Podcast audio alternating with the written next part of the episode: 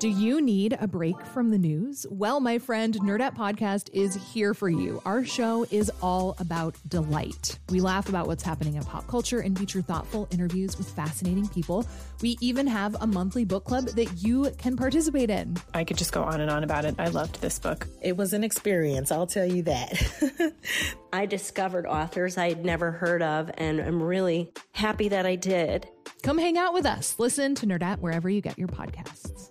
Hi, I'm Jessica Pupovac with the Curious City team. This year, Chicago has been marking a grim centennial, the 100th anniversary of the race riot of 1919. This past summer, Curious City explored the causes and effects of the bloody events of that summer. In addition, some of our colleagues recently produced a half hour special that took a fresh look at the riots. They revisited 1919 through the lens of drama. WBEZ and the podcast production company Make Believe Association created a radio play, a docudrama that brings us closer to how it felt to live through the riot and to reckon with its effects on Chicago today. Their interpretation really brings the history alive, and so we wanted to share it with you. This is City on Fire Chicago Race Riot 1919. Our guide for the journey is Natalie Moore. Audacity Pope. Richard Daley.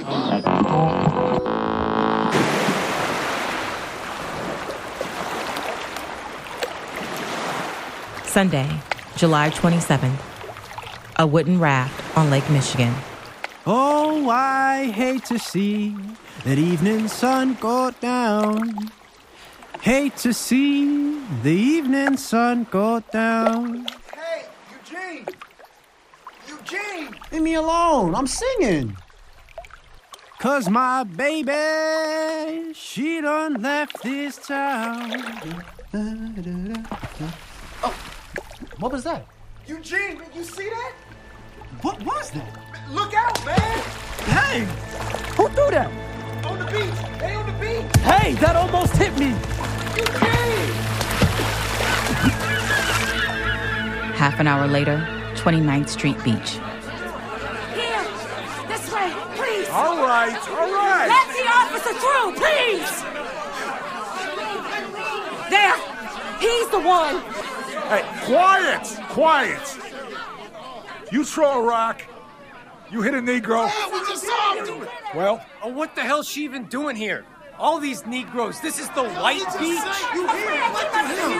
That boy sank right out of sight. We can't find He him. might have killed that I said quiet, or you're all coming to jail.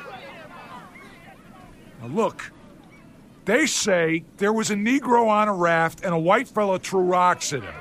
Was it you or not? Hard to say, officer. A lot of people out here. A lot of rocks, you know? Well, well, he says it wasn't him. No! It was him! We saw him do it! Hey, you can't push me. There's a cop here. I don't care about no cop. Oh yeah?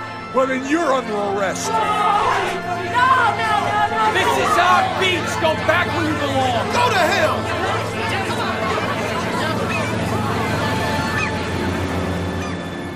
What led to this burst of racial violence, the spark that set the city blazing? In 1919, Chicago had a reputation as a place where conflicts like that didn't happen. All things considered, the city was held to be pretty fair to black people. That's one reason why so many had been moving here. State Street, corner of 29th. My cousin sent us down to Mississippi. Said up here, a body can breathe. Ride the streetcars where we please. I got work at the stockyards right away. The union fellows don't like having us around. Pays better than a field in Georgia, though. That's right. And I don't have to mister every white boy that comes along. That's right. Look, here at State Street, color folks got drugstores, newspapers, ice cream. I tell you though, the first time I took that streetcar and saw colored peoples touching elbows with white people, I just held my breath. I thought any minute they would start something. But nobody noticed. That's when I thought, this is a real place for colored people. That's right. She wasn't alone in thinking so. In the years just prior to 1919, more than 50,000 black people moved here from the South, seeking jobs and freedom. But Chicago failed to accommodate the new arrivals. They were forced to live in a narrow section of the South Side. They called it the Black Belt. The old and rundown houses filled up quickly and kept filling. And so black families had no choice. They began moving into the white neighborhoods next door 48th Street and Kenwood Avenue. Personally, I have no prejudice against Negroes. But speaking for the Homeowners Association, you know, they injure our investments, they hurt our values. Look around. You see how carefully we keep up these houses. Now, that doesn't mean we condone the uh, the unfortunate incidents that we've been reading about. You mean the bombs? Excuse me? This is Ida B. Wells Barnett, the activist and journalist. You mean the Negro houses in white neighborhoods, the ones bombed every few weeks since this migration started? We, our position. You mean the is- Negro children killed? Well, now that's Maybe not- you mean the gangs of hoodlums, forgive me, the athletic clubs, beating Negro workers going to and from the stockyards, and no arrests for any of it. I, um. Good day to you. Good day. Three weeks before the riot, Ida B. Wells Barnett had written a letter to the editor of the Chicago Daily Tribune. It looks very much like Chicago is trying to rival the South in its race hatred against the Negro. Will the legal, moral, and civic forces of this town stand idly by and take no action until further disaster has occurred? I implore Chicago to set the wheels of justice in motion before it's too late. I told you that day. I told you all it was coming. On the day Eugene Williams drowned, it came. Hey! Clear off those tracks! All of you, move! Get off this streetcar! Shut up. Yeah, yeah, okay. Nobody move till we deal with the Negro. Yeah, I see you, you goddamn scab. He's running. Grab him! Grab him!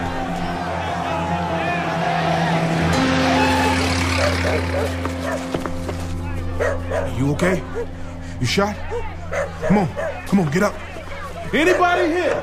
Get inside this house! They're gonna come back! Why you think I'm out here? Give me that rock. Give it. Come on, we only got five minutes. You're gonna get yourself shot. What do I tell you? Don't go looking for trouble. I didn't look for this. Trouble came my way, but I ain't dodging. It's our house, it's our block, and I'm about to defend it. Now get inside. Son. Get back!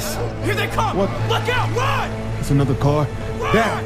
Get down. Get down. Heard the Negroes all got guns. Who says? Everybody says. All a big plan, been waiting for this. They're gonna. White mob headed for the Black Belt. Says who? Everybody says they're gonna burn us out. Burn it all. Might just be rumors, though. Might not be true. You want to take that chance, do you you? want to die tonight? Better Better than us. 24 hours after Eugene Williams' death, panic seizes the city. Mobs attack people of other races. The police scramble to maintain order. The governor calls up the militia. 4,000 troops rush to the armories, expecting at any minute orders to take to the streets and stop the fighting. But the orders don't come. The fighting spreads. And now, the workday is ending. In different parts of the South Side, two workers start for home. That Monday, soon as my shift ends, I worked the line at the Great Western Works over by the yards. I was out of there. But the foreman says, Not so fast, fellas. Those Irish boys are going crazy. Gotta wait. So I say, Okay, you got it. Watch this. Soon as he turns his back, I'm up the fence and over. It's hotter than hell in there. I gotta go. Afternoon is when I started to see it. The fear on the workers' faces. See, at my laundry, we employ both whites and Negroes. Our customers are the same, a mix. How could it not be at 36th and State? But we get along. Our collars all need cleaning, don't they? And I can see they're scared, black and white. So I tell them, go home early. Take care. I stay behind to lock up. I turn the key, I turn around, and there they are. Now, if I had wings, I'd fly right back over that fence. But I don't, so I can't. Every Negro in the yard's got a story about dodging a couple of Irish boys to get it back across Wentworth where it's safe. I'm ready for that. But this time, there's hundreds of them. And they got bricks and rocks and. And they see me as soon as I see them. So I run. There are these three young men standing there. Boys, practically. I was about to say, Move aside, please, so I could get in the car, but one grabbed my necktie. And one got my pocketbook, and I feel something sharp right here by my suspender. Brick caught my shoulder, sent me flying. I get up and I start swinging, but they own me now. My wife jumps out of the car, screaming. She runs so fast her hat flies off. Then I was gone before she reached me. Eugene Temple. I know it happened, but I didn't feel it happen. It's mercy in that. I mean, the knife to the heart when it finished me. Oscar Dozier. By Tuesday, the next morning, the city is reeling. 20 people are dead. Then it gets worse. A transit strike cripples the city. The streetcars and elevated trains that move 4 million people a day stop running. Residents of the Black Belt take increasingly desperate measures. Some look for shelter at the headquarters of the police response. Stanton Avenue. Fighting reported where? They tell harrowing stories. The streetlights are shut out. There's blood on the pavement. And there's no food. I understand, ma'am, but we've turned the corner. No, I don't think you do understand. No food's gotten to the colored areas since Friday. It's Tuesday. People got babies. Ma'am, I'm trying to tell you, we've finally set up our perimeter. It's all around the black belt, so delivery. Yeah, well, white folks shooting up the black belt anyway, so no food. And color folks can't just stay cooped up in our neighborhood. We got to go to work, don't we? Now, see here. It's taken just about every cop in the city, but we've got a handle on this thing. Now, I No, I don't think you do understand. If you'll excuse me. You police could have stopped this right there on the beach. And you didn't. And now you can't Quiet. stop it at all. Where was that last report? Adams and Wabash. Adams. That's not the South Side. That's That's downtown. It's the loop. Oh my God. Sergeant, with me! You! You! And you! With me! now you understand.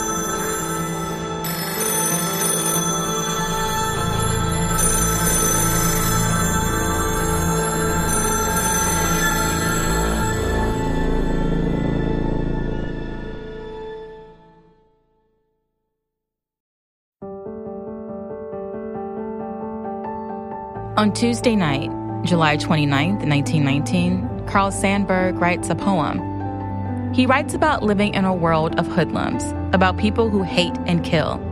He has spent the day watching black and white Chicagoans murder each other.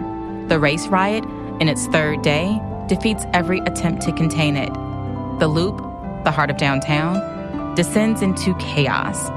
With the police deployed to the south side, white mobs roam free. They hunt black people in hotels and restaurants. They chase a black man into the street, shoot him, rob him, and roll him into the gutter to die on one of the busiest streets in town. The leading voices of black Chicago scramble to respond. At the Olivet Baptist Church, the city's black religious and civic leaders hold an emergency meeting. Police protection is inadequate. It's past time to call out the militia. Tell the mayor he's to blame. Our fine mayor is not to blame. The colored people of Chicago should pledge their lives to assist the police. We should have no patience with rioters, white or black. Our people aren't the problem. Some of us forget that the white man has given us freedom. Our report should tell the Freedom to have our houses burned? Freedom to be shot? We must eliminate open vice and gambling. These are the breeding Mrs. spots Wells for- Barnett, Mrs. Wells Barnett, please set this man straight. The whites, with their prejudice, are responsible for this fighting. Mm-hmm. But so are the Negroes. You can't think that, Ida. The Negroes The are. Negroes are fighting back because they are soldiers now. This country says that it's a brave thing when a strong young Negro goes to war to kill Germans. Well, then it is just as brave to kill the white Hans here, who take his life, destroy his home, and insult his manhood. The fighting in Chicago shows that there is a new Negro in America now. Tell the mayor that. On Wednesday, day four, the chaos reaches all the way into City Hall. Chicago's aldermen summon the chief of police to an emergency session. We turn on to 47th and pop, pop, pop, pop. Those colored rioters shot at me in my own ward. I understand, Alderman. Last night was bad down there. I just toured that area myself, and I can tell you that things are very good and very fine. Oh, they may be fine now, Chief, but they won't be tonight in my own ward, by God. I think what the alderman is saying, Chief, is that this is day four of this uh, riot and people are still getting killed. And will keep being killed. So why not call out the militia? My judgment, Alderman, is we don't need them. the mayor and I both feel we'd risk having untrained. No, no, no. Just hold on there, Chief. You've got this delegation of Negro leaders. You've got, you've got, you've got, you've got all the daily papers. Hey, you even have some of your own men saying, please, Mr. Mayor, send out those troops. But you and the mayor say this city doesn't need no, them? Alderman, this city doesn't. By God, this is just politics. I'd ask we not bring politics into this. I'll say what I think. This is rotten politics. I this think is what this, the alderman this is... saying, Chief, is that we we look at the facts. Now we've had six thousand armed troops waiting in Armory since Monday night. The mayor could call them out. The governor could call them out, but they don't because because uh, they'd be embarrassed. Now hold because on. They want to be president. Now, now, we don't blame you, Chief. Your hands are tied. My hands aren't tied. I'm doing my best. And if you all don't think I can handle this riot, I'll step out and you can do no it. one is All right, saying then. that. No one is suggesting. So, no help is coming? By God, I'm going to tell my people that if they want to stay safe, they need to arm themselves. Burned alive. A Negro man burned alive. Stop believing what folks said. Nobody said. It's right here in the paper. What? Says here, Negroes broke into the armory, got guns, hundreds of them. What? I told you. Look, says, Says here. here there's black bodies in Bubbly Creek. Lots of black Beat bodies. a white woman and her baby? Beat them and left them in the street? None of those reports are true. They're animals. I know. It doesn't matter. They're devils. It's true. After four days of fighting that have left 35 people dead, Chicagoans believe the worst about each other, especially when a new sound begins to ring out. First, one. Then another. Then a dozen. Then more. Fire trucks screaming up and down the streets. Chicagoans look on, powerless as more than 30 fires intentionally set by mobs ravage the South Side. Chicagoans aren't just destroying each other now, they're destroying the city itself. Firefighters can't reach all those burning houses or the people inside. When there was nowhere else to go, we crawled under the kitchen table. Me and both girls, one under each arm. I remember thinking it's strange how we'd wish the paint on those walls would hurry up and dry. We'd only just moved in, and now they're burning black all around us. It was hard to see my husband through the smoke. He was using a broken piece of our vanity mirror to look out the window without getting shot. I knew without him saying it that those white boys must still be out there. They wanted us to run out of the burning house because then they got to beat us, or maybe shoot us, or maybe worse. And I knew without him saying that it's better to burn up in here, all of us, than to put our girls through that. And the firemen, they gave up on reaching us when the sun was still out. Something landed on the table, hard. Fire all the way to the roof. I thought my husband crawled over to see if we were hurt. And now it's all four of us under there. And I held the girls tighter. I prayed to God that when they woke up in heaven, they wouldn't even remember the word Chicago.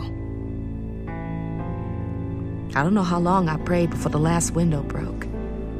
There was a hissing sound, bomb, I thought. It didn't sound as big as the last one. Big enough, though.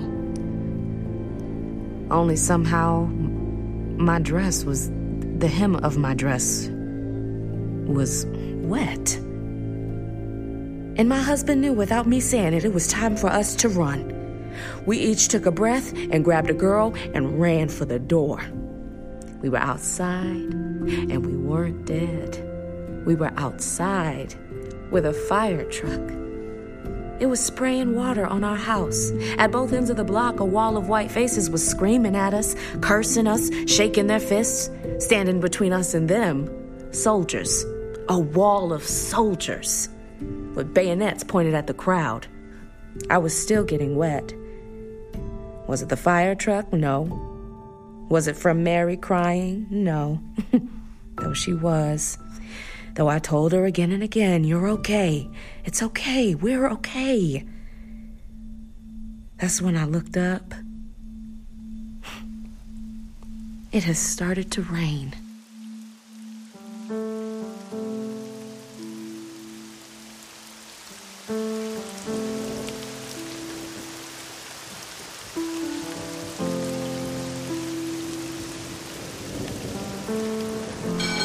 Halsted? Halsted! Five cents. Watch your step, please. Watch your step, man. Watch the umbrella, sir. Thursday, the morning after Mayor Thompson asked the governor finally to send out the militia. The day when rain clears the streets. Boy, am I glad to be seen. Oh, All aboard! Chicagoans began a return to normal life. One bottle, please. No, two. Make it two of milk. Stores reopen, food, milk, and ice deliveries resume. I got that piece. Dad, I got that. I got that. okay. Okay. Even as the cleanup begins, the violence continues. More houses burn in the days ahead, and more people suffer. Finally, 13 days after the drowning of Eugene Williams, the riot is extinguished. It leaves 38 people dead 23 black, 15 white. More than 500 people are injured, more than 1,000 are homeless. A police officer does lose his badge for refusing to arrest the man who threw rocks at Eugene Williams. Two months later, he gets it back. The only permanent cure for social disorder is the fear of God. He alone can make men of all races dwell together in unity. That Sunday, and for many Sundays to come, ministers will preach about the riot. I hear that you will remain here, jobs or no jobs. It is said that you would rather die here of hunger than die yonder from other plagues. They will propose ways to keep that kind of racial violence from ever returning. The riot has upset all our idealism. I believe in segregating the blacks for their own good, as well as the good of the whites. After the terror of the riot, many Chicagoans agree with him. The coroner's jury will propose segregating the races, so will an alderman. No such law goes into effect. But as the Chicago Defender notes at the time, if people fear and dislike each other enough and want to live apart, no such law will be needed. And that is precisely what happens in many ways and many places in the decades after the riot. But the most significant response to the riot was a report. Governor Lowden commissioned a group of civic leaders, black and white, to identify the causes of the violence and to propose a way forward. Researchers spent more than a year holding meetings, conducting interviews, and making studies. They went far beyond the riot. They studied the life of the Negro community in Chicago itself. When the 700 page report was published, it was hailed as a landmark in American race relations. A New York newspaper declared Chicago points the way toward solving the Negro problem. Mm-hmm. It. Ida B. Wells? Yes. Uh, Go on. but you're waiting. Uh, okay. Um, the the the report said better relations would not come quickly. To help that moment arrive, it made dozens of recommendations. 59.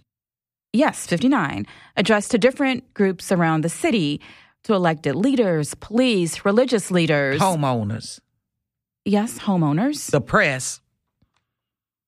Yes, the, the press. All the guilty parties.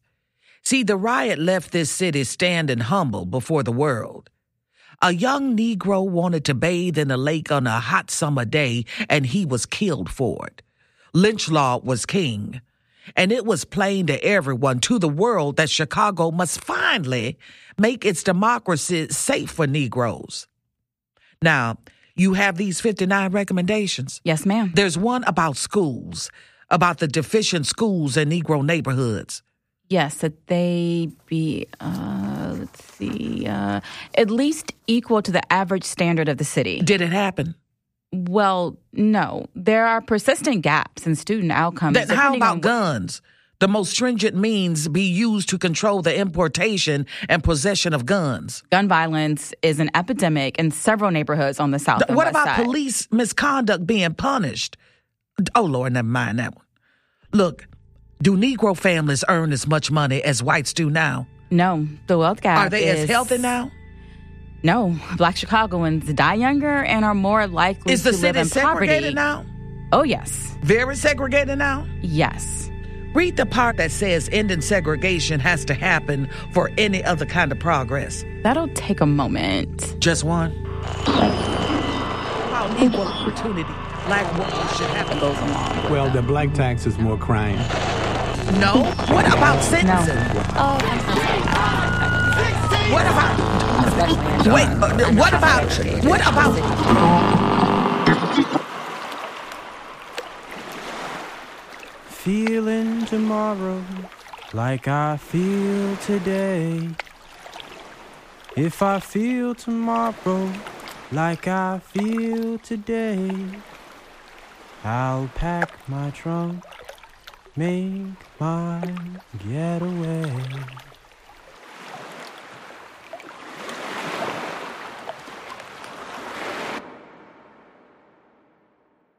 City on Fire Chicago Race Riot 1919 was written by Natalie Moore and Jeremy McCarter, with original music and sound design by Mikhail Fiksel.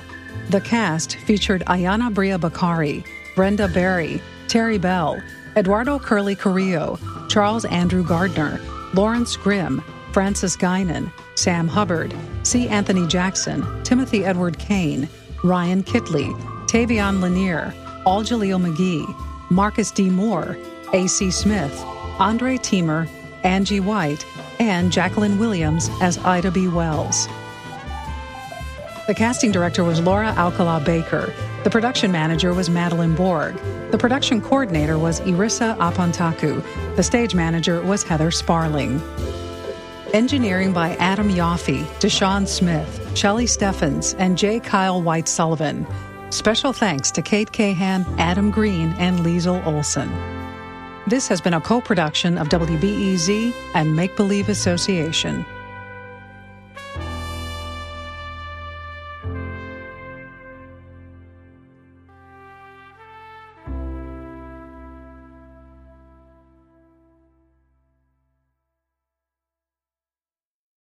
Before we start the show, we here at Curious City want to let you in on a little known fact about WBEZ. 89% of all our funding comes from community support, including contributions from curious listeners like you. If this program has changed how you see Chicago, please consider supporting this program at wbez.org/curious. Thank you.